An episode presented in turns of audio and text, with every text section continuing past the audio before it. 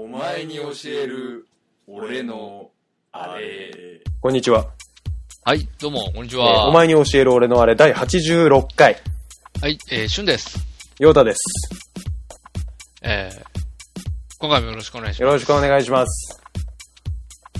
えー、今回は、えー、5月のおシネマはい。になります。今回扱う作品は、ダカダカダカダカ、ダン脳内ポイズンベイリー。ェイえーノーポイ。ノーポイ来たね。脳ポイでございます。脳ポイえでー、まあ、5月9日公開、えー、失恋ショコラテで知られる、えー、漫画家、水城瀬戸名の同名コミックをもとに、年下男性に翻弄される荒さ女性の苦悩を、えー彼女の脳内にある5つの思考を擬人化して描いたラブコメディ、携帯小説の作家として生計を立てている桜井一子、えー、牧陽子ですね、えーは、ね、飲み会で出会って以来気になっていた青年、瀬戸目に偶然にも再会を果たす。彼女の記憶の中、頭の中では理性、ポジティブ、ネガティブ、衝動、記憶という5つの思考がせめぎ合い、声をかけるか否かで会議を繰り広げ始める、うんぬんかんぬんと。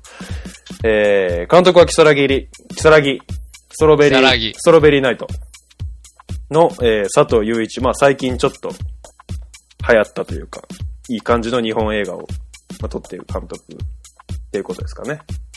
まあ、になるんですかね。うんっていうやつです。まあいわゆるラブコメディ、まあテレビ系といえばまあまあテレビ系の、そうですね。うん、ラブコメディで、なんかなーっていう感じもまあ正直、映画好きの皆さんには、それ、あるでしょそうねれ見ちゃうんだ、みたいな感じもあるの、気持ちもわかるんですけれども、ええまあ、僕がこれに惹かれた理由っていうのがですね、まあまず牧陽子が好きっていうのもあるんですけども、ええやっぱ役者ですよね。役者がなかなかいいと、えーいうことで紹介していくと、まあまあ、清子が主人公なんですけれども、えええーその脳内の思考を擬人化した会議っていうのが、えー西島秀俊と、えーええ吉田洋と、ええーえ神木隆之介と、イェイ。えー浅野和之おいさん、じいさんですね。と、桜田日和っていう子役のこの5人で繰り広げられるんですけど、結構、まあ相変わらず、ここで取り上げる映画はまあ、大体そうなんですけど、まあ役者が結構盤石っぽいと、盤石ですよね。ぽいなという盤石の形ですよね。ことで一応選んだわけでありまして、正直そんなにラブコメディストーリー的な部分にはあまり期待をせずに見に行きましたというところですね。そうですね。なんか気になった俳優とかスタッフとか、なんか関連作品とかあったりしましたえーと、すいません、ちょっと、今回は、うん。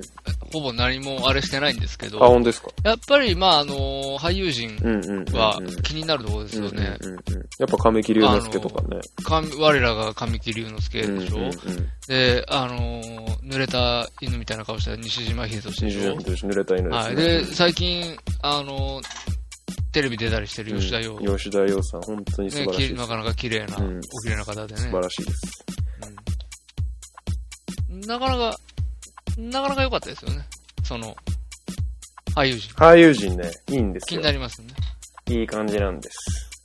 好きなところ揃ってますよね。そうそうそうそう。脇を含め。うん。なんかやっぱり抑えてる感じがね、するんですよ。うん、うん、アイドル映画っぽいんだけど、うん。抑えてるなっていう感じがね。そううね、ん。あの、気にさせるよね。そうそうそう。俳優でねうんあとはなんか今までこう SP とか、まあ、牧陽子だとまあ僕好きな揺れるっていう映画があるんですけど、ちょっと古いですね、これは。出たー。出たー、揺れるでー。ガンガン登場させますけ ど。あの、今まで結構クールな役柄が多かったんですよね、牧陽子って割と。そうですねん。なんか本人にもそういうイメージがあると思うんですけど、はい結構そこからかけ離れた感じの役柄っぽいことがですね、このくビジュアルデザインからもトレーラーからもプンプンに寄ってくるので、その辺も結構面白そうだなというところで見に行きました。うんうんあの、失恋ショコラティエとの、あれはないですかなんか、失恋ショ失コラティエ。恋ショコラティエはね、僕からは連想される何かみたいなのないですか石原さとみの、何でしたっけハラスメント、ハラスメントフェイスでおなじみの石原さとみですハけど、ラスメね。ントフェイス、ほんと言葉としてひどいと思いますけど ね。かなり上位に来るひどさだと思いますけどね。あでもね、やっ ぱ、テイストはやっぱ近いですよね。あ、そうですちか。ょっと痛々しい、女子向けラブコメディをはいはいはい。上から見物するみたいな感感じ。そういう感じありますね。うん。多分だからね、まあ、これみちょっと感想入っちゃいますけど、やっぱ男性が見るのと女性が見るので多分だいぶイメージが違うと思いますね。ああ、うなるほどね。ん。うん。なんで、はあ あくまで男性目線なので、あの、女性の皆さんは、まあ、別に聞かなくてもいいかなって感じですけやめなさいよ。 そういうことよね、やめなさいど、よ。相変わらずですけど。聞いていただいてるんですから、はい、すいません。女性の方に、うん。女性の側も男性の側もうん大事にしていきましょうよ。うん。わかった。ウィンウィンで。わかったわかった。 本編行きましょう本。編行きましょう。本編行きましょう。はい。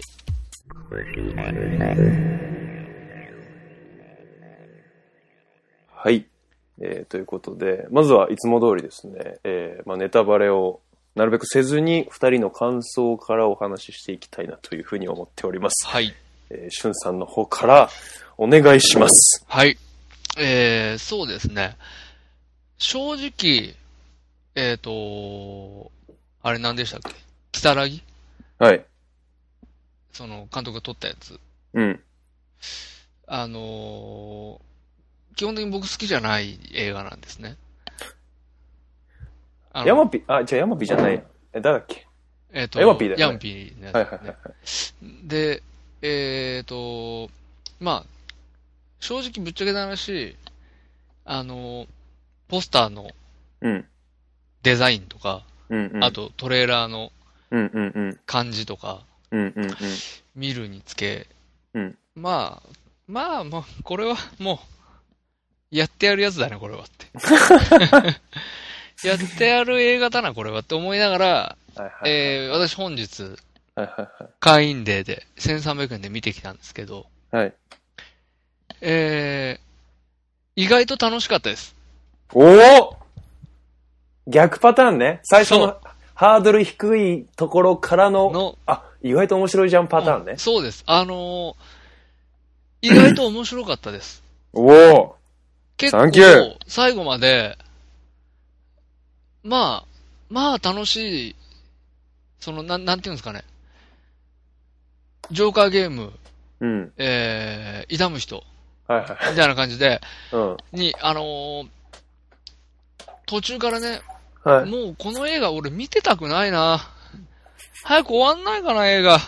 なっげーっていうことはうん。なかったです。あららら、121分ありましたけどね。はい。あのーしっかりあり、しっかりめですけども。全面的にうん。 面白い映画です。皆さん見てくださいってうん。うん。言えるほど面白くはなかったけれども、うん。思っていたよりは全然面白かった。というところでございます。星で言うと、星5で言うと、 5つ星中の、そうですね、2.5星ですか。あ、まあ、まあ低いんですね、でも言うても。 なるほどね。そうですね。まあでも、それこそ、ジョーカーゲーム一つ星、いや、0.5星。はいはい、はい。えー、痛む人はマイナス5星ですからね。マイナス5いきます。マイナス制度設けました ね、勝手に。え、痛む、え、もうあれですか痛む人じゃないや。ジョーカーゲームの、あの、シーツに包まれた不可境もちゃんと考慮した上でのはい星0.5ということで間違いないですか、間違いないです。あ、それ、すか総合的にですよ。それ、シーツでくるまれたフカキョンだけの話で言うなら、はい。 3.5星ぐらいです。はいはいはいはいはい。まあ、一本の映画とそししてっててこ評と価ですね、るのであれば0.5星。うんうんうん。で。まあ、それで言うと、今回のノーポイは2.5と。 2.5星ぐ らいがあるかなというところですね。まあ、それ、こっち系の映画クラスターで言うと、まあ、高い方なんじゃないですか。そうですね。あのーやったるぜって思って見に行ってますから、うん、うんうんうんまさか、まさか。あ、なんだ、割合面白いじゃないのって。いや、それやっぱり、うんうんうん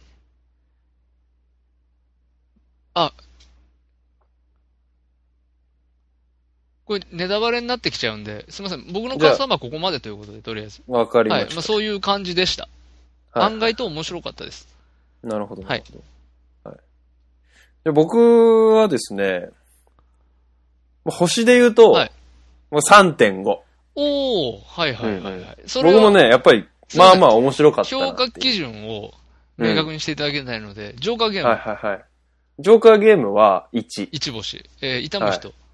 0.5。ああ、なるほど。はいはい。うん。イミテーションゲームが4.5。おおはいはい。うん。バードマン、うんバードマンも4.5。ゴーンガール。 5。ああ、はいはい。わかりました。うんはい。うんうんうん。でも僕、重要視したいのは、はいやっぱえ、結構僕はエンターテインメント性に重きを置きたいんですえよ。え、ええ、やっぱな深く物事を考えられることも大事だし、多様なテーマも大事なんだけども、やっぱり心の底から、うわう受けるって思えるのが、やっぱりいいなと思って、まあそこに主軸を置いたための3.5なんええでなするけほど、ど。はい。本当にね、とにかく何にも考えずに笑える映画だなって思いました。うんうんもう見ながら僕も何回もね、笑いましたね。とに特にその脳内会議のシーンでのやりとりっていうのはねえ、もう本当に特に笑いましたよ。吉田洋のあのネガティブ、どこまでもネガティブな吉田洋っていうのはね、ええ、もう、本当に面白かったですね。うんええで結構教訓めいた内容っていうのも一部最後に出てくるのは来るんええ、でそうすけですど、ね。はい。そういうのを除けば基本的に難しくなんかいろいろ考えたり必要がないんうんうでん、うん、なんか、まあ後に残るようなこともないんですけど、うんまあその場で楽しむ分にはいいかなっていう風な感じ。うん。やっぱあとはその、牧陽子が、まあ、好きっていうのは結構大きいんですけど、本当可愛い、可愛いんだけど、めちゃくちゃ痛いじゃないですか、キャラクター的に。はいはいはだから、そこを見てられないな、みたいな感じあー、が、の新鮮さ。そういう、なんか人の、結構こう、弱い部分みたいなうん部分を、なんか見て、見物してるような、ちょっと優越感みたいなのあるじゃないですか、なんか。あーなんかこう、ちょっと、さっきも言ったけど、ちょっと高みの見物的なはあはあ。感じがね、そういうのは面白いなと思ってて、で結構やっぱ今までの、まあ、清子のイメージ変えたなっていうのが大きい。というところですかね。なるほど。基本的には面白い。うんうん。まあ、というとちょこっろ。と後半邪魔くさい感じもしたけど。っていう感じ。あうん。あ、なるほどね。はい。はいはい。ここはまあ感想という感じですかねな。るほど。じゃあまあ、ここからまた、うんいつも通りネバタレババレレ。バレバレバレでいくんで。はい。はい。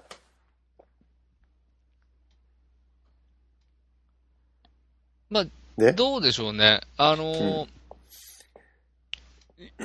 僕今回、今回うのん。うん。一番良かったうんと。ころうん。は、やっぱりうん。脳内会議まあそうです。はいそうなりますよね。のシーン。まあ、それはね、ああの、え映画中の一番、あの、肝になってるとこだし、エンタメ度も一番高いところ、ななので、うんすごく、あの、良かった。で、さっき、ヨタさん言ったみたいに、うん吉田。うんうん洋のネガティブ最高でしたよね。 いや、最高だったよね。うん。吉田よ。てか、その、脳内会議のやっぱりあのメンバーは、うんものすごくうん。いいテンションで芝居してましたよね。そう。やっぱね、役者集めたなって感じですよね。力、すごい、オーバーリアクションで、こう、結構芝居的、うんうん舞台舞台っでぽいでのすね、やっぱり。おお芝居っぽいというか、そういうのが好物っていうのもあるんですえけえ、ど、ええ、うん。吉田洋って結構地味じゃないですか、見たえ目え。で言ったうんそうらで。すね。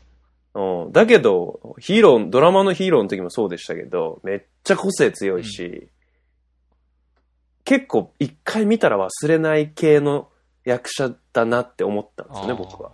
うん。なんか結構そうずーっと、なんかこう芝居でずーっとぶ、この彼女すごい舞台でやってた人で、うんこうヒーローでバンって結構注目されたんですけど、それまでは全然テレビにはあんま出てなくて、そういうのもあってか、やっぱすごい盤石な演技をするので、うんうん彼女は、うん。そこがすごい個性発揮してて、いいなーって思いましたし、うんうんまあ特にですね、ないわーあるじゃないですか。ないわーのとこ。なんだっけ。ええないわーのとこ。ないわーのとこってどこ 30? あーあない われーねのと こ。あれね。ないわーのところで、はその、ないわーって言われただけなのに、なんかす、どんどんその映像を加工していって、記憶映像を吉田洋が加工していって、うわ30のくせにそんな格好してんのマジウケるみたいなところまで、どんどんどんどんネガティブを掘り下げていくんですよね、はいはい自分で勝手に記憶を捏造して、悪い方悪い方へ行くっていうところがあったんですけど、その辺とか、本当かなり秀逸。まあ、吉田洋だけじゃなくて、もちろん、脚本も演出も秀逸だっそたうんでですすけね。ど、はいはい。うん。やっぱその辺はね、本当に良かった。笑えましたよね。もう普通に、笑いま普した通よ。に声出して笑えるタイプのところでしたね、うんその辺はね。うん。一回やったぐらいで彼女面かよ、重てえなって思われるのがオチだよ、みたいなことも言うんですけど。もうなんかまあ、確かにそうだけどさ、みたいな。 あなたそんな真剣にそれ言うんだ、みたいな。なかなか必見ですよ、吉田洋のうん。あの、ネガティブ芝居。ただちょっと思うのは、はい、どうぞ。あの、脳内のシーンと、要ははいこの、今回の映画って、脳内のシーンと、えー、牧陽子の主観のシーンというか、あの、普段の生活のシーン、シーンと、はいその二つしかシーンがないんだけど、そうです基本ね。的には。うんうん。その、まあ、なんとなく、うん。その、脳内の方のがすごいクオリティも高くて、テンションも高くて、すごく面白いんだよね、そのシーンは。ものすごく出来がいいんですよ。はい。それに対して、ちょっと物足りない気がするんだよね、その、牧陽子の普段の生活の方のシーンっていうのが、僕は牧陽子ファンじゃないから、牧陽子がたくさん見れても、あんまり嬉しくないっていうのもあるんですけど、うん。うん。あのーちょっとね、うん。なんかそうなんです物よ。足りないんですよ。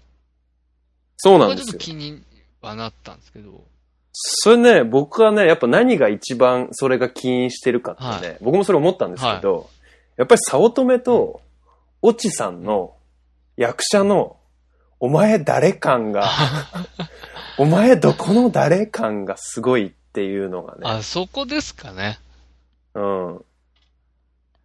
わざとだと思いますけどね、やっぱり。そこ、いや牧陽子の相手役だから、すごい重要な役柄ではあるんだけど、でも本質的な、映画の本質的なとこはそこじゃないっていうあ意あ。味での起用だと思うんですよ。なるほどね。そのじゃあ、要は、画面モブキャラなんですよ、画ね。面的にうん。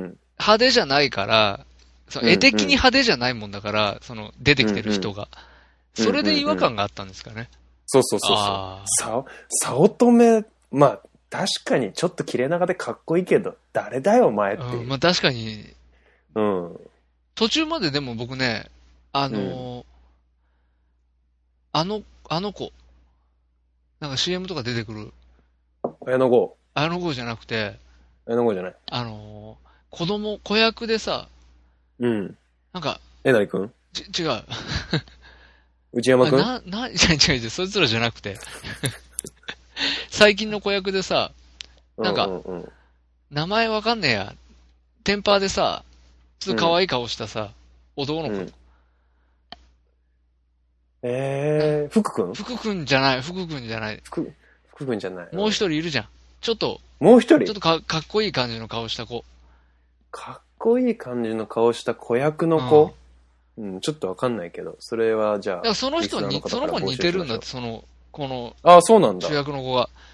それこの子なんじゃないのちゃうのえ、それこの子なのかなにしちゃ大きくなりすぎだと思うよ。ああ、そうなんだ。もっと小いさやい。ちょっとわかん、わかんないんだけど、古川照樹くんっていうね、人なんですよ。ああ、違う違う、違う違う。あ、違うんだ。 27歳だもん。そそんな年じゃない。古川照樹くん27歳で、うん、全然、うん。でこの人ね、ロボジーとか出てるんですよね、永遠のゼロとか。ロボジー出てたこの人。うん。本当ロボジー見たけどね、うん覚えてない。昨年度大ヒットの永遠のゼロも出てるんですよ。ああ、そうなんですね。で、まほろ駅前も出てるんですよ。俺去年見ましたけど。覚えてますか覚えてないんですよ。 かわいそそ。うの程度ですよ。なかなかかわいそうですね。うん。で、まあ調べたところ、まあジュノンボーイ上あがあ、りのなるほど、なるほど。野郎で、僕とタメダメでだ、ね、はい。まあちょこちょこ最近映画とか出始めましたよ、みたいな。ああ、そういう感じなんですね。うん、うん。結構なんかね、アジアとかアメリカとかで、はいなんか日本人アイドルみたいな感じで人気があるらしいです。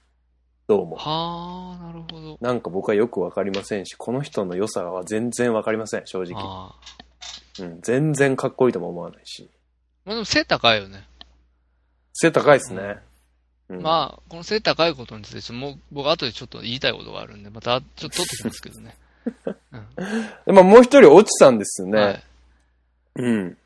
これなんか、ソンハっていう。向こうの人だ。なんか韓国、在日なのかなよくわかんないんですけど、そうなんだ。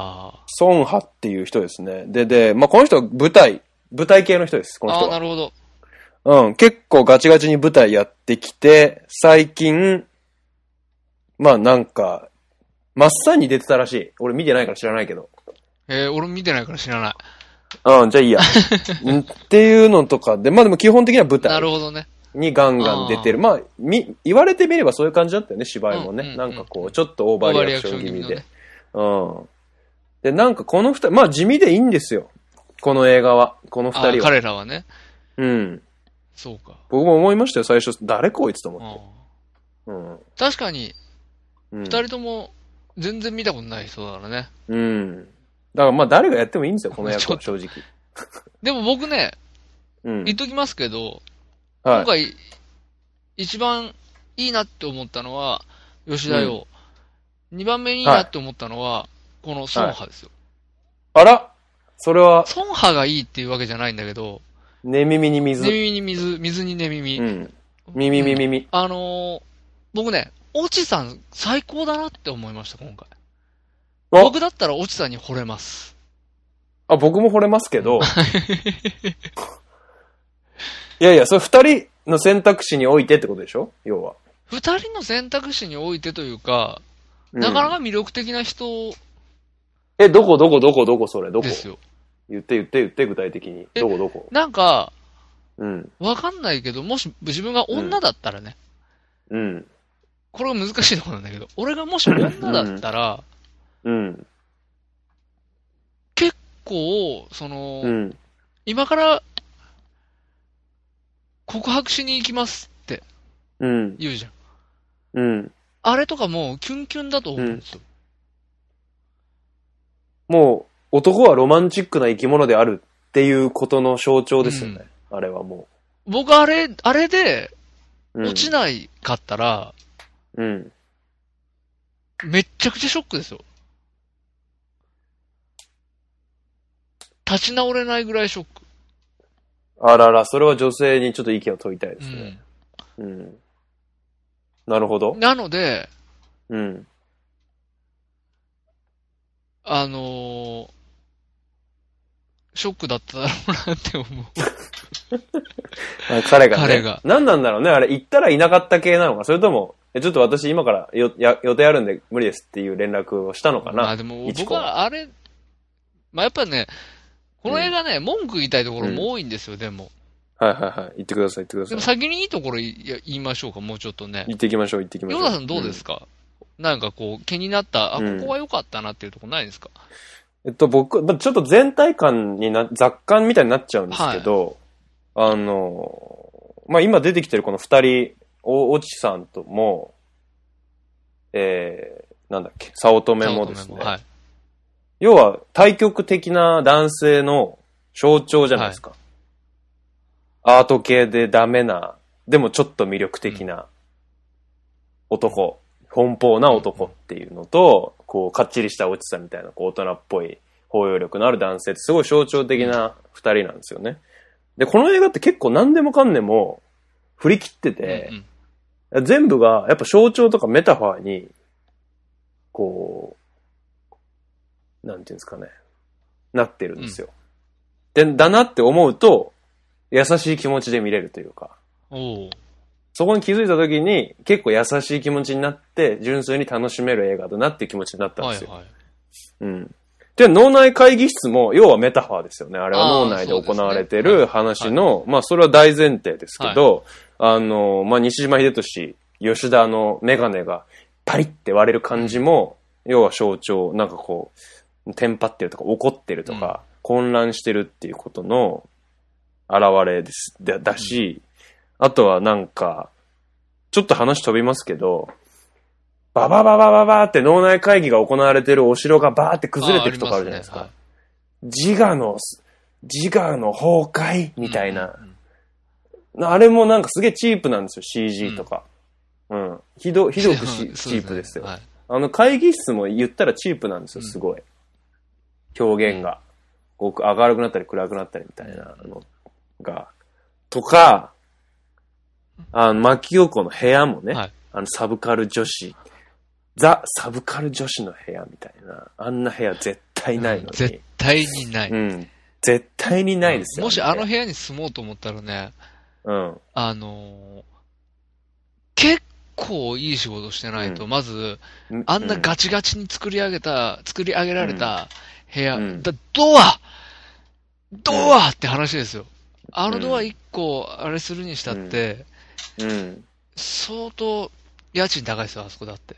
いや、相当家賃高いし、もうあの水回りとかも、ね、ないない相当凝ってないないない完全に東京ある不動産によるしっかりしたリノベーションがされ た、あえてああいう感じっていう家なんで、はいはいはいうん、相当金かかりますし、はいインテリアもそうです。あの机、作業用の机とかもですね、作業用の机の前のデスクチェアみたいなのも、デスクチェアじゃなくてベンチなんですよ、二人掛あけあのー、ね。ベンチでしたね。うんはい。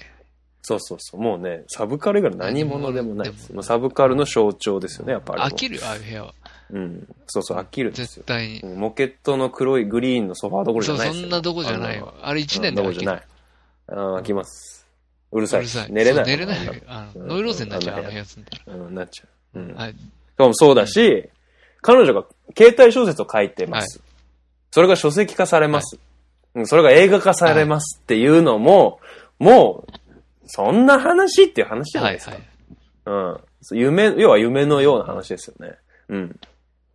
まあ、これ、それも、まあ、できる、なんていうのかな、こううん、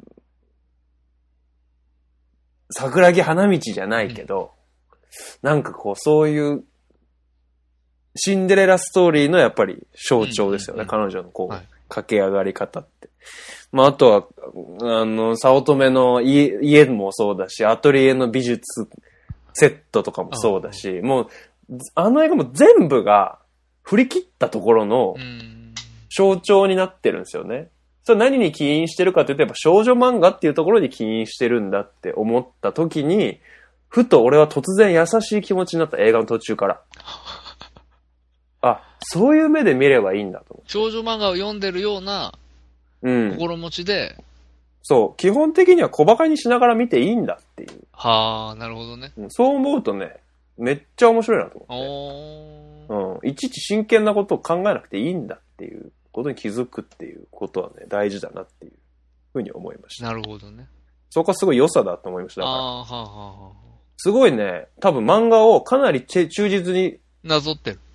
なぞってるんですよ。僕読んだんですけど、実はお漫お画。ーどうでしたあの、セリフとか、結構まんまなんですよ。へえ。西島秀俊が限界マックスだって言うんですけど、全く同じような表情で限界マックスだって言うんですよ、漫画の中でもちゃんと。おー結構語尾とかも細かいところまで、あの、再現してて、それはね、なんかね、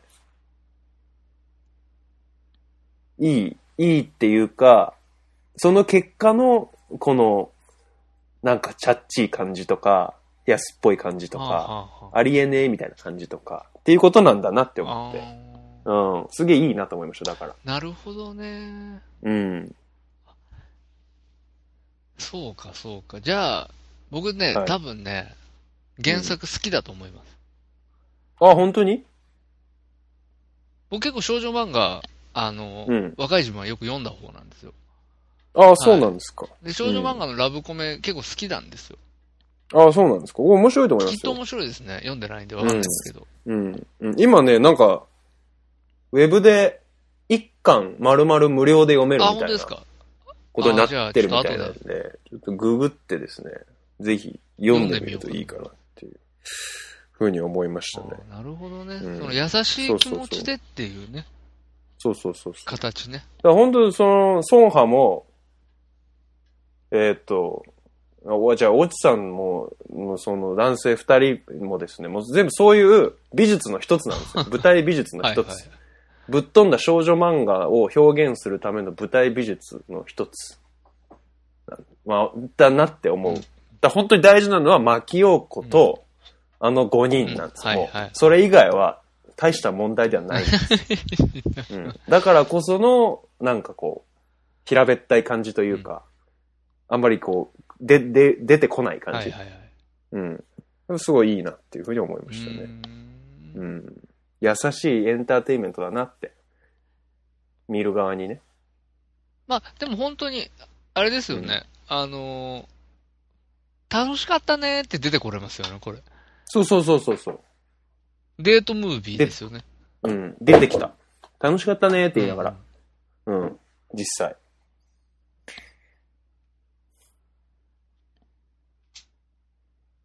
で、プラスアルファの、やっぱり役者なんですよ。うんうんうんそこに西島秀俊が、限界マックスだとかコミカルに言うんだけど、でもちょっとたまに低い声で、では多数決を取ろう、みたいな、ちょっと全然似てませんけど、モズとかで出てくるような、こう結構ぶ太い声で言うわけですよ。すごいかっこいい感じで。そこが、やっぱりこう映画としてのプラスアルファというか、乗っかってきてる部分だと思うんですようね。んその原作の良さに。うん。吉田洋もそうだし、神木隆之介も。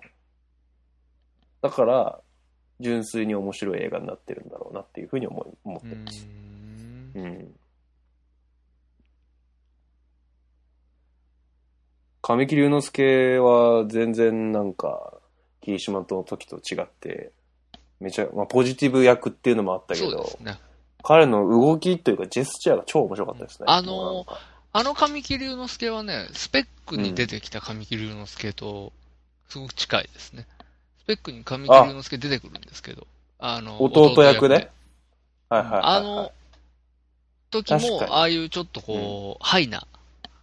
狂った感じでしたよね。狂った感じうのん。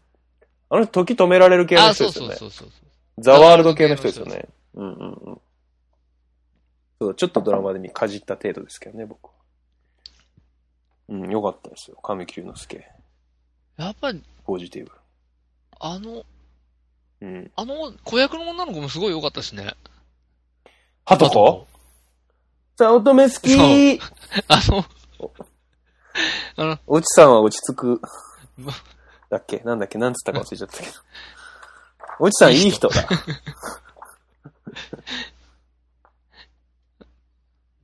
よかったよね、あうのん子ね、あの、本当に、うんあそこ、あの会議のシーンが続いて欲しかったそうそうそうそうそう。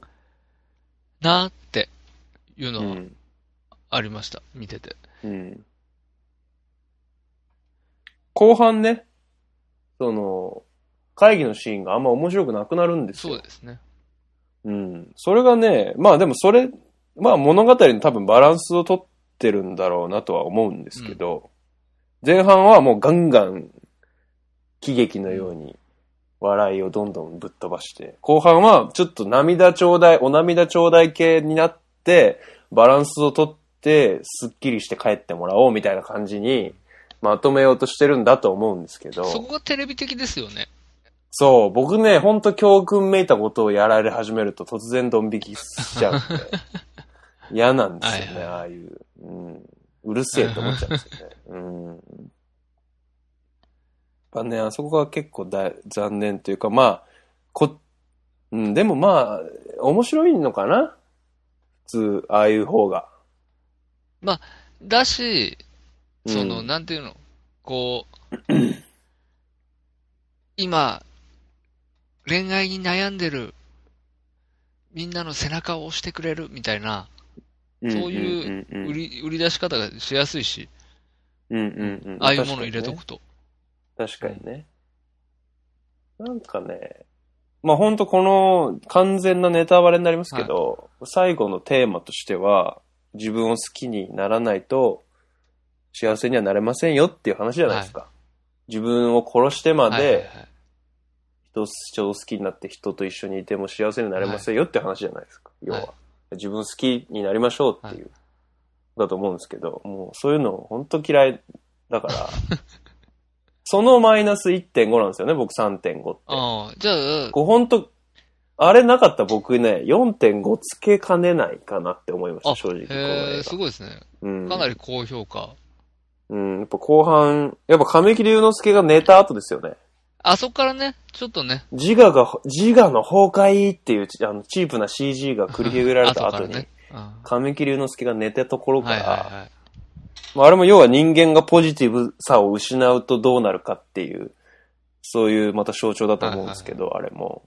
そういうのもね、なんか、うん。まあいいからやってくれよ、脳内会議をっていうそうだね。感じでしたよね。こちらとしては。うん。まあ、でも私ね、でもあの幸せのね、うん。その、なんていうんですか、その、何か自分を押し殺してまでみたいうんうんうな、あん。のこと言ってましたけどね、うん。そんなことないぜっていう気はしますよね。お何ですかええ、そのどう本質的どういうにはいはいはい。考えてさ、そんな、うんうそんうんんな簡単な話じゃないじゃないなっていうのまは、あねまああります。だから、まあ、うん。もう、なんていうんですか、20代後半ぐらいになっちゃうと、うん。からその先、それよりもうん上うんの人たちに対しては、うん。多分、あんまり、こう、メッセージとしての多様性はないよなっていう。うん。でもあれ30のなった女性、いや、でも、牧の陽話子だからの、あの、いちこっていう、うん。その、キャラクターみたいなうん。子は稀ですよ。あそこまで子供な30歳は。まあ確かにね。うんもうちょっとみんな大人だと思いますよ。いやー、どうかなそれそは。んなことないんですかね。わかんないが、ああいう30、共感してる30代、30前後女性はお結構多いと思いますけどね、僕そうなは。んですかね。うんちょっと幼すぎるんじゃないですか、考えが。私も自分を殺して、この人と一緒にいちゃダメだとか、自分を殺してこんな仕事してたらダメだみたいに思ってる人、僕結構いると思いますけどね、あーあれ見て。うん。そうなんです。よくない、よくない。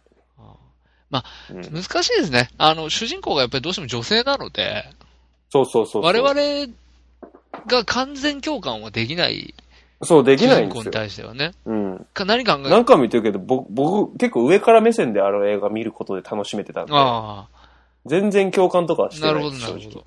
直うん。なんていうんですかね。まずね、うん。すごく不思議っていうか、女のう人っんてそういうもんなのかなっていうのがわかんないのは、うん。その、アート系のうん。エキセントリックなうん。男に、うん。 30歳の女が惹かれるもんなのかなっていううん。のが、そうリアルとしてね、考え方としはいはいてはいはい。はいはいはあるのかなっていうのがまず一つ疑問としい。て。なるほどなるほど。。リアルとしててどうなのかなって。うんうんうんなんか、どう考えたって、30歳だったらね、落ちさんですうん。うよ。ん。いや、そうです30よ。歳の女の人が選ぶのは落ちさんですよ。うん。そうでしょう、そどううでしょ考う。えても。うしかん。も、落ちさんがただの、うん。どうにもならないやつだったら選ばれないだろうけど、うん。真面目だし、情熱的ですよ、彼は。うんちょっと抜けてるけど。う。。うんだからね、その、あの恋愛がまずね、なんか、いうんまいちピンとこなかったわけです。その、なんていうのなるほそのど。主人公、いちこと早乙女の間の恋愛が。うんうんうんうんうんうん。はてと。なんか、そこも、僕も同じことやっぱりそこ考えていて、あの、ちょっと漫画の話に戻るんですけど、漫画読んでみると、まあビジュアルでしか判断できないんですけど、岸さん以外の4人が、ほぼ同世代として描かれてるっぽいんですよ。同じぐらいの年代の人間たち4人、男女みたいな感じ。ちょっとはとこが若干若そうみたいな。でもそれはビジュアルだけ若いだけで実は同じくらいの世代みたいな感じに見えるふ風に描かれてるんですね。でも映画見ると、西島秀俊と吉田洋がいて、その下に神木隆之介がいて、はとこ激若みたいな感じじゃないですか。あれって、なんか、それも僕象徴なのかなと思ったんですけど、要はどんだけ年を取っても人間が、衝動的な部分は子供だし、なんかネガティブな部分はもともとああいう吉田洋ぐらいのうん感じだし、っていうことなんじゃないかなって思ったんですよはい、ね。はい、はい。うん。何の話だっけあの、早乙女と一子の恋愛の話。そうそうそう。だから、そういう衝動的な部分が、多かれ少なかれ女性にはあるってことなんじゃないですか。要は、ああいう、早乙女みたいな男に惚れちゃうっていうのが、そういう惚れちゃう要素が、要ははとこ的な要素が、誰しも若干多かれ少なかれ要素としてある。あー女性には持ってるんだよっていうことなのかなはあっはて。あはあはあそれは、自分びが、自分がどんどん成長はしていくんだけども、その症状っていう部分は、実はずっとハトコなんだっていうはことなんじゃないかなと思ったんですよね。それってなんか、うん、漫画、なんかその漫画と映画でなんか年齢違うなとあ思って、うんうんうんそう思う、なんかそういうこと、そうそういうことなのかなってちょっと考えてたんですよね。あうん。ーなるほど。だから、まあ、ある、だからといって、まあ、共感できませんけ ど、あそう無理やり考えるなるほとど、です。まあ、そういうこともあるかなと。好きになっちゃうのかなみたいな。聞いてみたいですね、でも。女の子からしたうんら。聞いてみたいですどうなねの。っていう。うん。なんか。女の子ゲストに呼ばなきゃいけないですね、女の子映画の時あはあ、ね。なるほど。うん。女子をね。女子をね。うん。誰も来ないな。うん。男ですらゲスト呼んだことないからな、誰も。うん。普通にだ。ないつも二人だよな。うん。なんかね、牧陽子のインタビューとかうんうん見てると、オチさんを私だったら選びますって、彼女は言ってますね。うん。ま、そうそうそうそう。そうだだ、まあそうでしょうねって思いますよね。映画上でね、うん。うん。それもあって、といううかん。ね、ま、ま、これ、もう、根、根本的な話になっちゃうんだけど、主人公、牧陽子だったかなって、あこの話ー、。わかる。牧陽子ってさ、年齢若いけどさ、やっぱすごく大人に見えちゃう人だし、うん。で、なんだろう。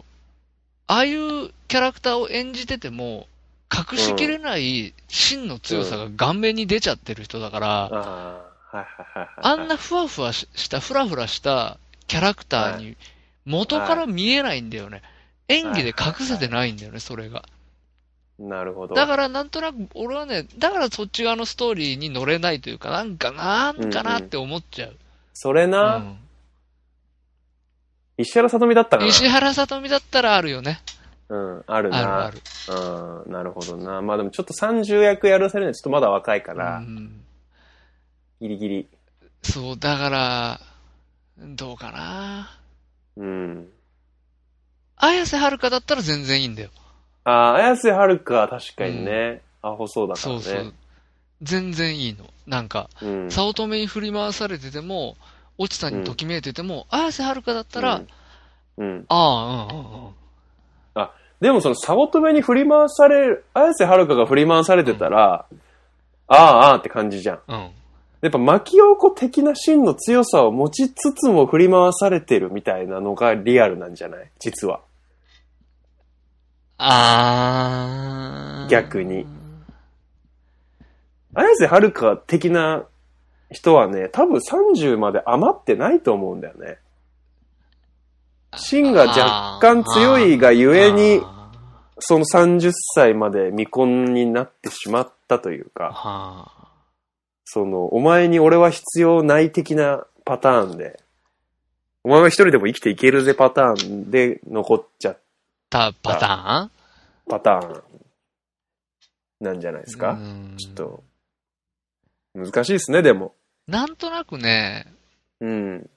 あんまハマってない感じがするんだね、でもね、シュンなはねん。となく、うん、まあラブ、やっぱね、ラブコメと、うん。牧陽子自身の食い合わせの悪さが若干あるんじゃないかなっていう。これが、牧陽子脇役で、うん、牧陽子的なキャラクター、その、モテ期の時の牧陽子みたいな、ああいうパワフルですごく強い女女性っていうキャラクターで出てくる分にはいいんだけど、あんまず、な、何ってね、ニットキャップが似合ってないんだって。わかるなぁうんそれ俺も言おうと思ってたな。っていうか、衣装な。衣装、牧牧陽陽子の衣装がね、子の。なんか、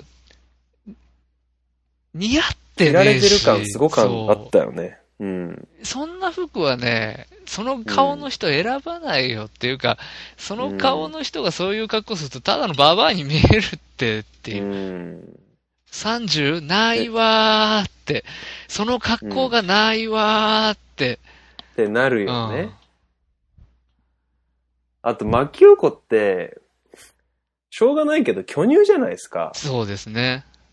なんか巨乳がすげえ不必要な感じに出て、あの、パーカーがストンって、巨乳のところでパーカーがビンってなって、その後ストンって下に落ちてる感じとか、パーカーっていうかなんかスウェットみたいなのとか、というかもう冒頭シーンから階段うをん。かうん駆け下りるシーンありましたね、冒うん頭うで。んうん、ありましたね。不必要に、あれ多分ね、うんその、牧陽子のバストをあれするためうのん、不必要な階段だと思うんですよ、僕、あれ。うん。別に階段じゃなくてもよかったんじゃないかなってうん。いうね。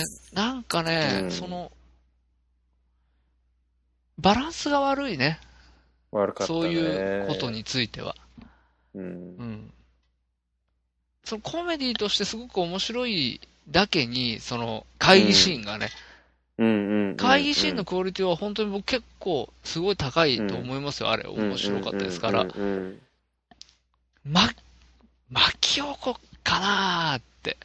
巻き起この頭の中にあんなのいるかなーみたいな。わかんないけど、なんとなくハマんなかったっていうのがありますね。牧陽子のシーン、全面的に撮り直すっていう手はあるよね。うん。まず、まあ、衣装から、衣装から考え直してもらいたい。うん。うん。衣装っていうか、まあ、牧陽子じゃなきゃいいんでしょ、でも、あの衣装。あ、そうでです、そうです。あれで。。そうです、そうですす。あの、汗、綾瀬はるかだったらまあいいし。うん。あやさはるかも巨乳だからな、でも。まあでも、てかね、牧陽子と巨乳がまず、ミスマッチだよね。そこあ、でもね、それね、それは確かにね、正直昔から思ってた。ねなんかちょっと、と、特に芝居やる上だよね。そう、そう、不必要なの。うん。ノイズになっちゃうから。そう、なんか週刊マキオコとかや、月刊マキオコとか出してる時はもう最高だったんですけど、あーはいはい。うんあとベロニカとかはマジ巨乳で、本当どうもありがとうっていう感じなんですけど、うんまあ揺れるも、まあ揺れるちょっと濡れ場あるからな、まあそれはそれでいいんだけど、やっぱ SP とかはね、SP は結構多分あれ抑えてるんですよね、みんあなあ、さらしかなんか巻いて。あを。うん。そういうことをね、今回もしてほしかったなっていう。あ、そうです、ね。胸押さえてうんいってうんほしかったな。そうですね。うん。巨乳である必要ないもんね、一個。そうそうそう、全然。なんだったら、恋愛小説書いちゃう。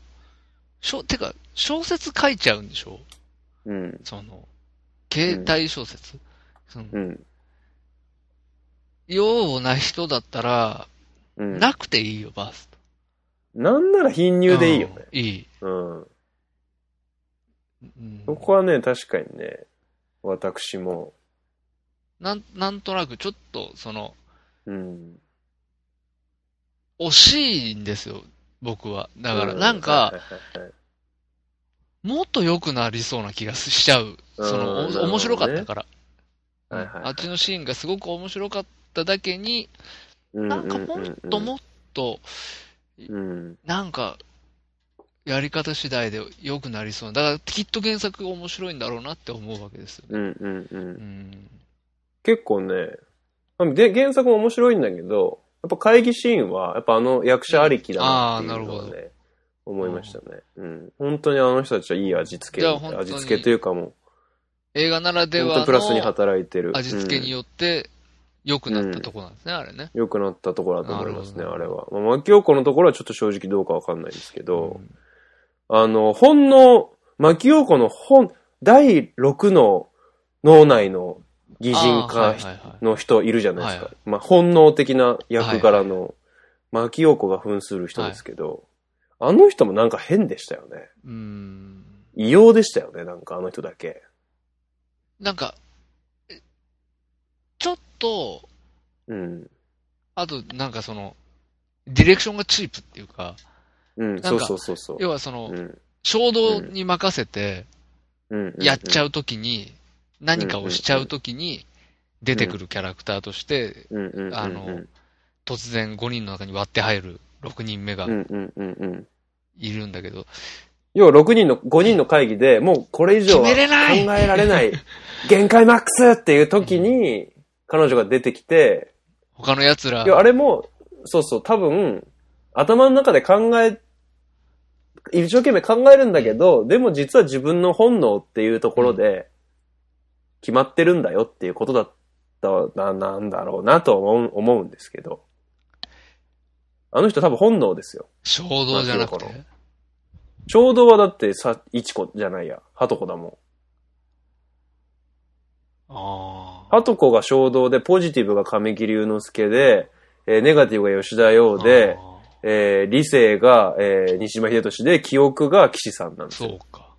一応。まあ、で一応彼女、その、牧陽子が、牧陽子がやってるっていう意味でも、彼女の本能っていう、深層心理というか、のメタファーとして彼女だと思うんですよね。うんうんうんうん。だから本能によって実は決まってるよねっていうことなのかなと思ったんですけど、普段は抑えてうるんう、んうんそのいろんな考えを巡らすことによって抑えてる部分が出ちゃうみたいああ、なるほどね。その、彼らは言っても理性でっていうことな。なんそだうね。そう、要は理理性集あーな団。るほどね。ですよねうんうん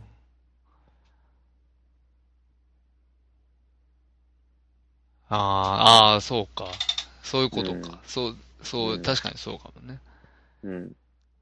うんで、なんか漫画だとね、その本能のイチコと同じ、まあ顔はイチコと同じでやっぱ同じなんですけど、もっとなんかね、全然普通の格好してるんあーですそうよな。んちょだっとぼ、ぼろ、ぼろいというかなんか、ちょっと怪しい人みたいな。みんなスーツとか着てるんだけど、一人なんかぼろい怪しい格好して出てくるみたいな。あーあ、感じじゃなんだあ、あんあな、あいうボンテージ全然あの感みたいな風じゃないんだ。そう、ボンテージじゃないんですよう。んうん。あれはちょっとね、やったな。解約ですね、解約。や、やら、やってくれたなっていうところですよね。 うん。やっちまったなーだね、これ。うん。なーに やらせないでください、恥ずかしい。うん。うん、でもこの、あの、本能のシーン、僕ね、ちょっと一つあるんですけど、あ、お願いします。あ、のー、オチさんがさっき僕言ったう、ん。あのー、今からじゃあ、告白、中目にね、中目の駅はいにはいはい。告白しに行きますから、駅を出て待っててくださいってうんうんうんうん、言って。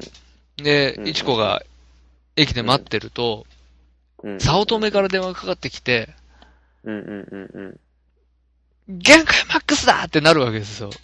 どうしたらいいかわんかんないっつって。うんそうするとまた、そのボンテージの本能のイチコが現れて、うんうん。みんなのことをバーンって眠らせて、ジャンプカットで、もううん。次のシーンでは、二人で暮らしてるところから始まるじゃないですか。うんうんうん。イチコと早乙女が一緒に暮らしてるところから始うまんうりんますようんうね。んうんうん。僕ね、すごい不満なんです、あれ。お、というのは。あそこ、うん。それ別に、オチさんの方に行って欲しかったとかそういうことじゃなくて、それで不満があるわけじゃなくて、オチさんの最高のバッドノットフォーミータイミングだったんですうよ。んこれはあーなるねほどね映像として残して欲しかった。なるほど、なるほど。だって、うん。いこれから告白しに行きますからって言って、すっぽかされるうんうんう男ん。こんな切ないことはない。ダサさマッそう、クス。ダサさマックス。うん。うん。僕は、それを見て、ううん。ーんって言いたかったんです。うん。なるほど。言えなかったってことですね。まあ、言えるとは思ってなかったですけど、まさか、うんうんうん。ああいう展開になると思ってないですから。うんうんうんでも、あれが、その、早乙女から電話がかかってきて、あと飛ばされちゃったことがすごくショックで。うんうんうんうん。そうなんです。あと、落ちさんの取り扱いがやっぱりちょっと気になる。お、うん。ひど、ひどすぎるってそこう。振り回されて、と。うなん、か、こう、急須猫を噛む的にうん。切れて、ちょ、最後ぶち切れるよね。あれもなんか俺もいらねえなと思ったんだね、正直。で、よりによって最後、オチさんをオチにするじゃないですか。うんうんうんうん。その、そういう風に取り扱うのはどうですかねっていうのはありますね。うん彼にだってプライドがある。自分でも言ってましたよ。僕にだって、俺にだってプライドがあるんだっていうようなこと言ってましたよね。うんうんうんうん。なんだと思ってんうだって。んうんうなんのうんうんうにん、あんだけ怒って、あんだけ、わーって言った人うがん、うんうん。次の恋愛の相手として、うんうん。こう、示唆され、暗示されて終わるわけですよね、映画。え、次の恋愛の相手としてし暗示されてるわけじゃないんじゃないあ、あれ違うのかな違うんじゃないあれ誰なん最後、え、また会議始まるところに繋がるとこそろうだよね。そうそう。でも、大内さん、出てくるじゃん、最後の最後で。もう一回。でもさ、そう、ここういう恋愛に繋がってるわけじゃないんじゃないかな。あだったらひどいよね、でも。だったらすごいでよもね俺。だ、そういう風なんじゃないかと思ったんだけど。だったらすごいわ。要は、なんていうのの、早乙女くんは本物じゃなくかってうん。たというかうん、うんうんうんうん。本当に必要な恋愛じゃなかったと、自分にとってうんうね。んうんうん。やっぱり、オチさんでしたっていうことなのかな、うんみたいな。うん。だとしたらね、もう救いようないよ、一個。そう、そうそうそうん。う。なん、はぁって話でしょうん、なーって話ですうんよ、それは。オチさんだってプライドがありますよ。うん女の子いちこに言い寄られたらね、ついていっちゃいますよ。いや、そりゃそうですよ。勘弁してくださいよ。振り回さないでくださいよ、うんこっちのことを。うん。本当に。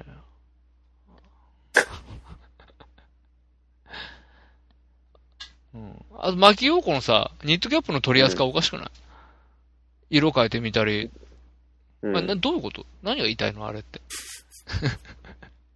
や、着回しがうまいとかいそうや、いうこ下手だろうが。ダサかっただろうが。お前、その格好にそのニットキャップはねえぜって。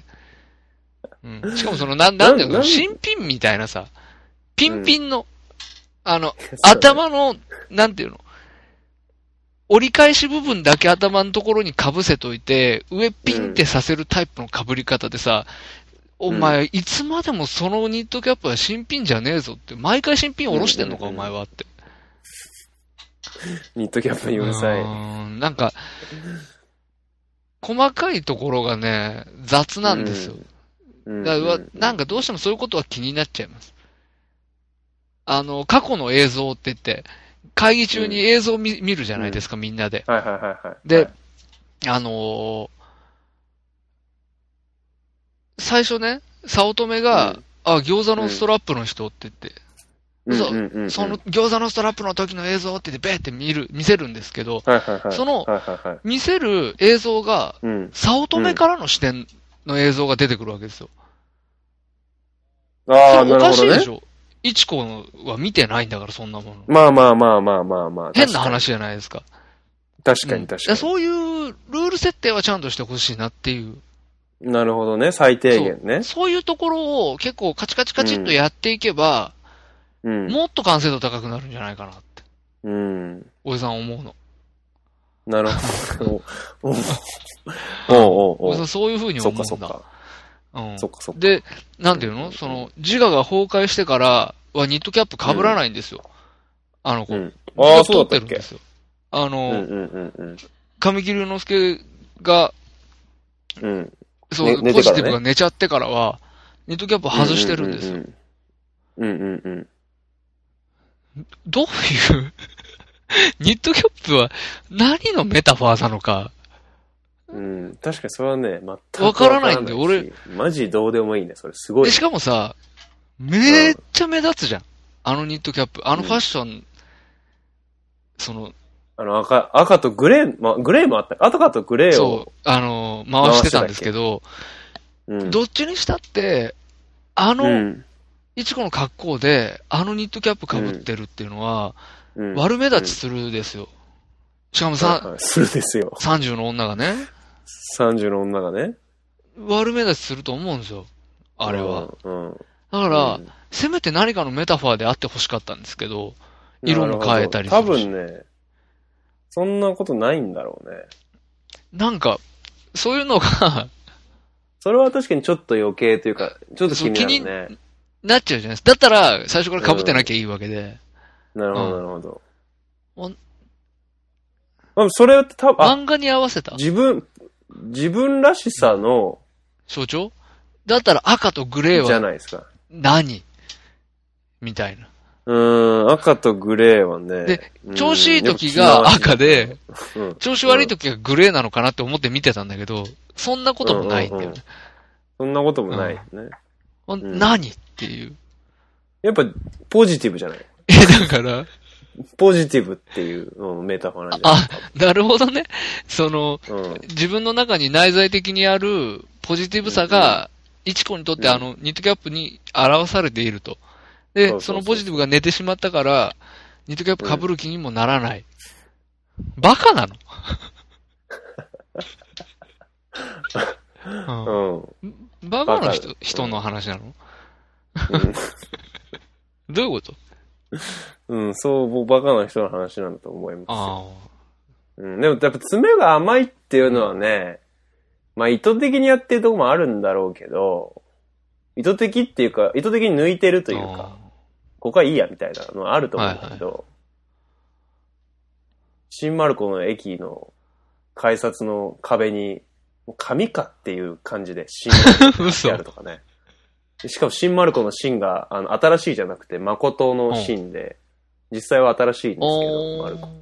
新しい丸子なんですけど、要するにペタって貼ってあるだけみたいそれなんだろうね。な。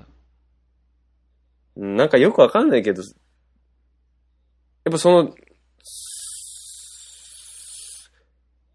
わざとそういうちょっとベタっとさせてるのかなって思ったんですよね。牧陽子の家のあの、変なアパートは、ファサードがめちゃめちゃ変ななってデたねザインのアパートの、アパートの名前も紙でペタって貼ってあるみたいな感じの名前だったし、なんかね、うーん、なんだろう。ちょっと帽子の話とはちょっと違うかなと思うんですけど、やっぱりその現実世界の方、牧陽子が出てくる方の世界の方は、より、よりペタッとさせてるなっていうああ、なるほど、なるほど。うん。よりどうでも良さをブーストしてるなっていう感じはしましたね。なるほど。うん。あまあ、要検討の余地はありつつも、あの、おおむね面白くはあったっていうことです。はいははいはいい。はい。映画として。うん。うん。あ、でも僕、一つね、すごい、ワンシーン、本当に短いとところですけど、やったねって思ったところがあったんですけど、あの、早乙女に最後、本当に最後ですね、うんうん。別れ話を切り出して、ううんんう。んあの、別れ話の内容も僕はね、全然納得いってないんですよ。ムカつくんですよ、あの、あの感じは。うんうんうん、なんですけどうんうんうん、で、いちこが部屋を出ます。そうすると、早乙女が追いかけてくるんですよ。いちこさん待ってよお願いだから行かないでよ、うん、僕はここでね、いちこを振り向いて、うんあれしたりしたら嫌だなって思ったら、沈にあーダーッはいと、そのまま走って、そう行だね。ったわけですよ。うん。うん。うん。やったね、背高いやつが振られたって思っ てね。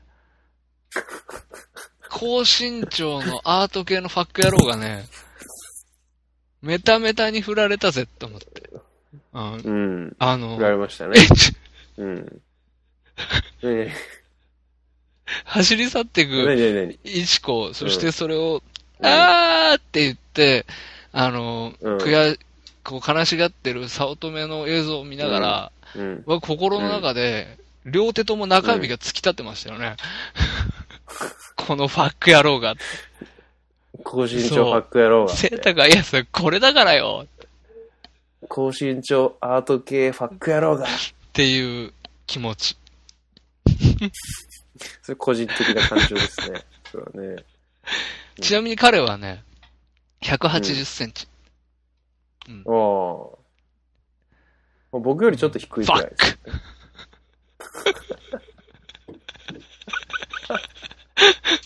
はいうんはいはいはいはい。うん。もうそんなに大きくない。牧陽子案外小さいんだよね、確か。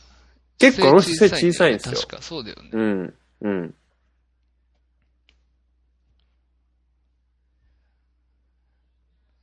うん。うん。そうそう。そうそう。そうそだう。からまあ、良かったですよ、私。最終的には心持ち良かったです。あ、よかった。あ、本はい当。ああ、それはよかったですね。うん。いいシーン見れたなと思って。うん。なるほどね。そういう、そういうなんか単品でこうグッとくるシーンみたいな、そんなに俺、俺なかったなあーそうですか。そう言われてみると。うん。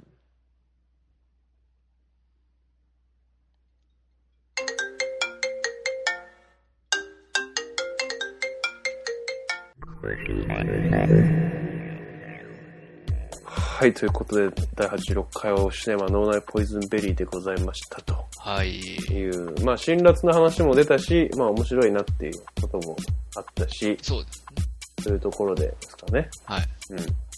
なんかね、前回バードマンの話して、はい。その後に、まあ、聞いてくれてる人だと思うんですけど、で、イミテーションゲームもバードマンも面白面白かったので、脳内ポイズンベリーも見ますって、ああの、ツイッターで言ってる人がいたんですけどあ、い、らっしゃいましたそね。の方がですね、まあ、ちょっと感想とは届いてないと思うんですけど、えまあ、もしあれば、なんか感想を伺いたいなっていう気はしますね。えそリスナーの皆さんどう思ってるのか、この映画っていうのはね、そういう気はしますよね。聞きたいところですよ。はい。うん。やっぱりね、メール来てますか、メール。えー、今改めてうん、メールをチェックしてますけども、うん、うん、来てません。うん。知ってた。知ってたよ。知ってたよ。知ってた。うん。うん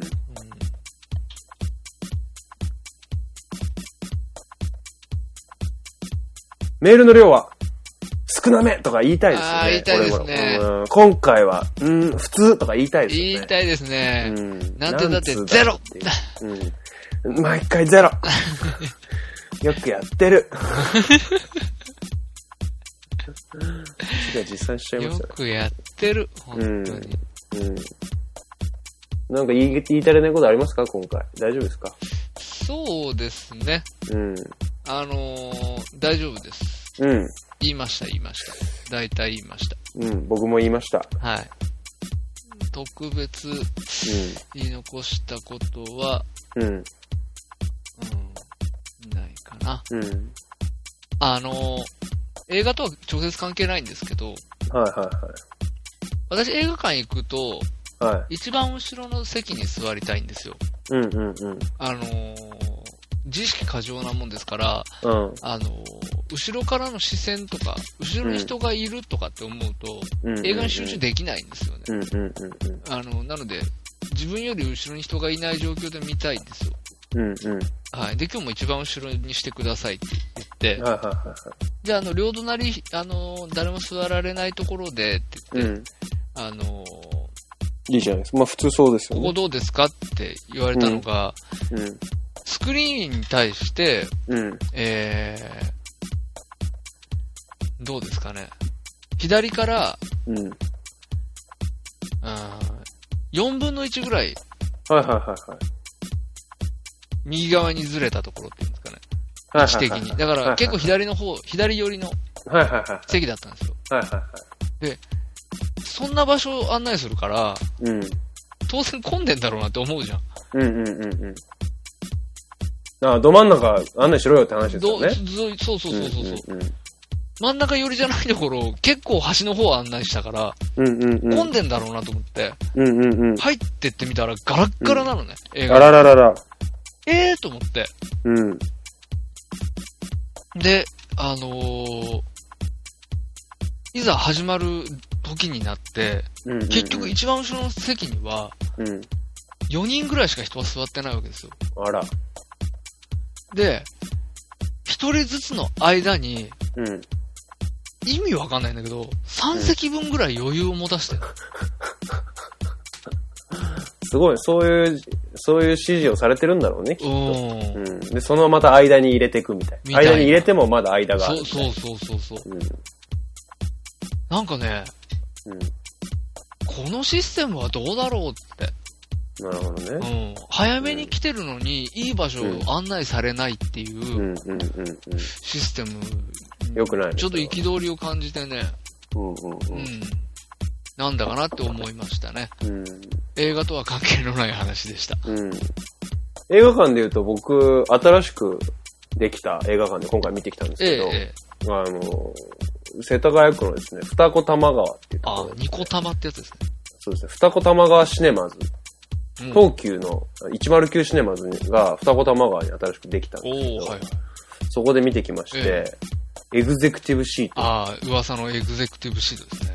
はい。で、まあ、真ん中ら辺を予約してですね、はいそれを結構1週間前ぐらいに実は予約して、ああ、エグゼクティブシートはすでに多分半分くらい埋まってええて、えええうん。で、当日はもう満、ほぼ満席でしたね。え。ほしかも日曜日に見て10日なんで、う。もう。 109シネマズの日ということで、ああ、あの1100円なんですよはね。いはいはい。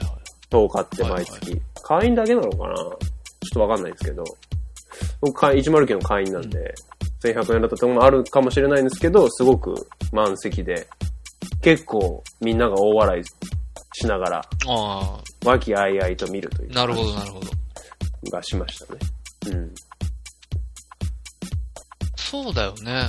普普通さ、うん。うんまだエグゼクティブシートがあるスクリーンでやるよね。うん、公開から1週間ぐらいは。うん、うん、うん。 9日公開だよね。そう、このが後悔。まだ公開から9、4日目、まあ、今日そうですね12日の火曜日なんですけど、うん、うん、うん。 4日目ですよね。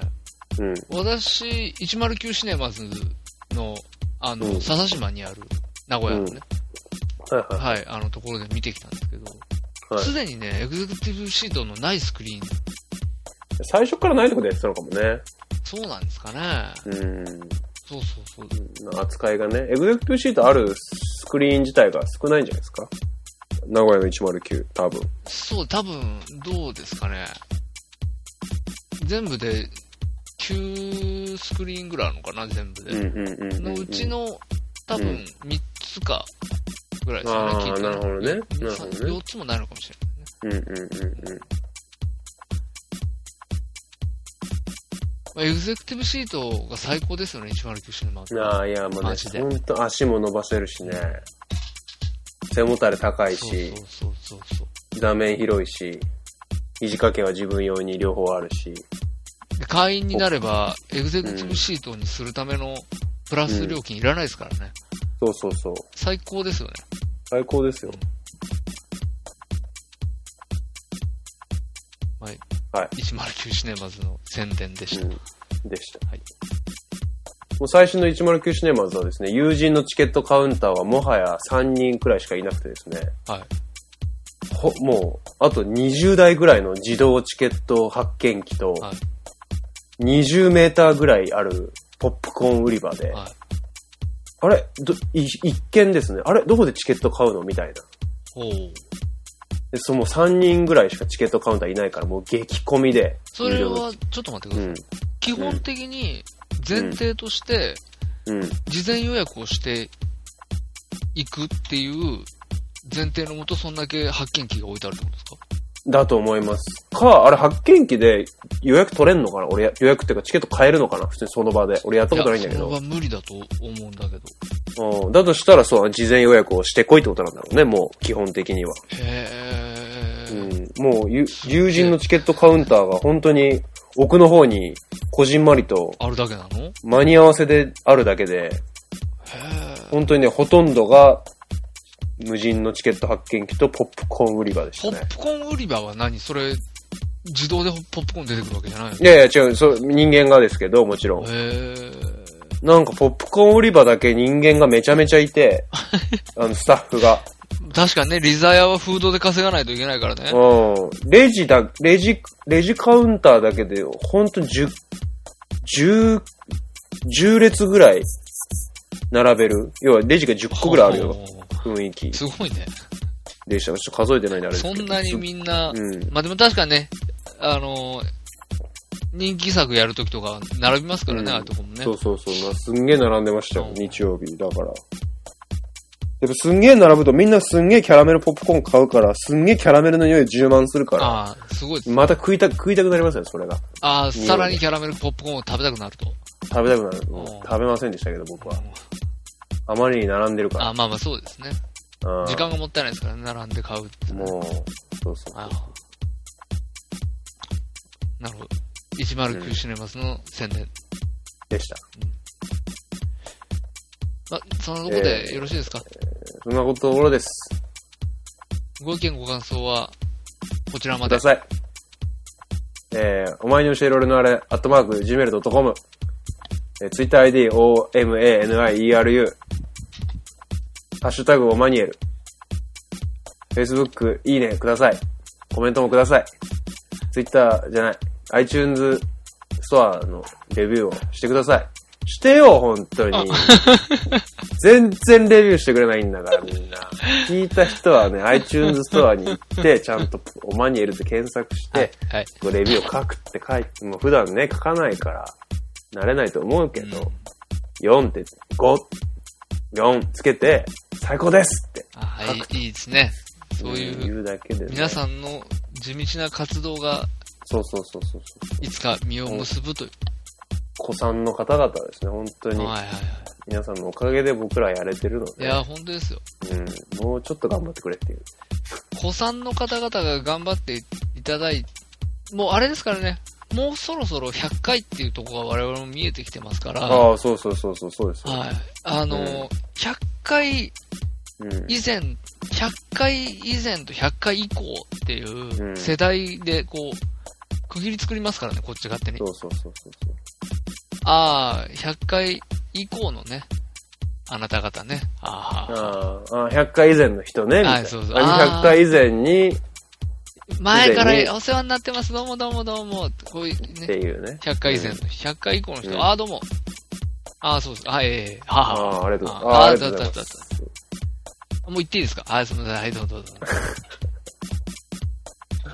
どうなんだろうね。なんか、また言ってるわって思う人と、普通にこいつら感じ悪いなって思う人も多分いるんでしょうね。あですか今のこういうこ話とですかそうそうそうそうそう。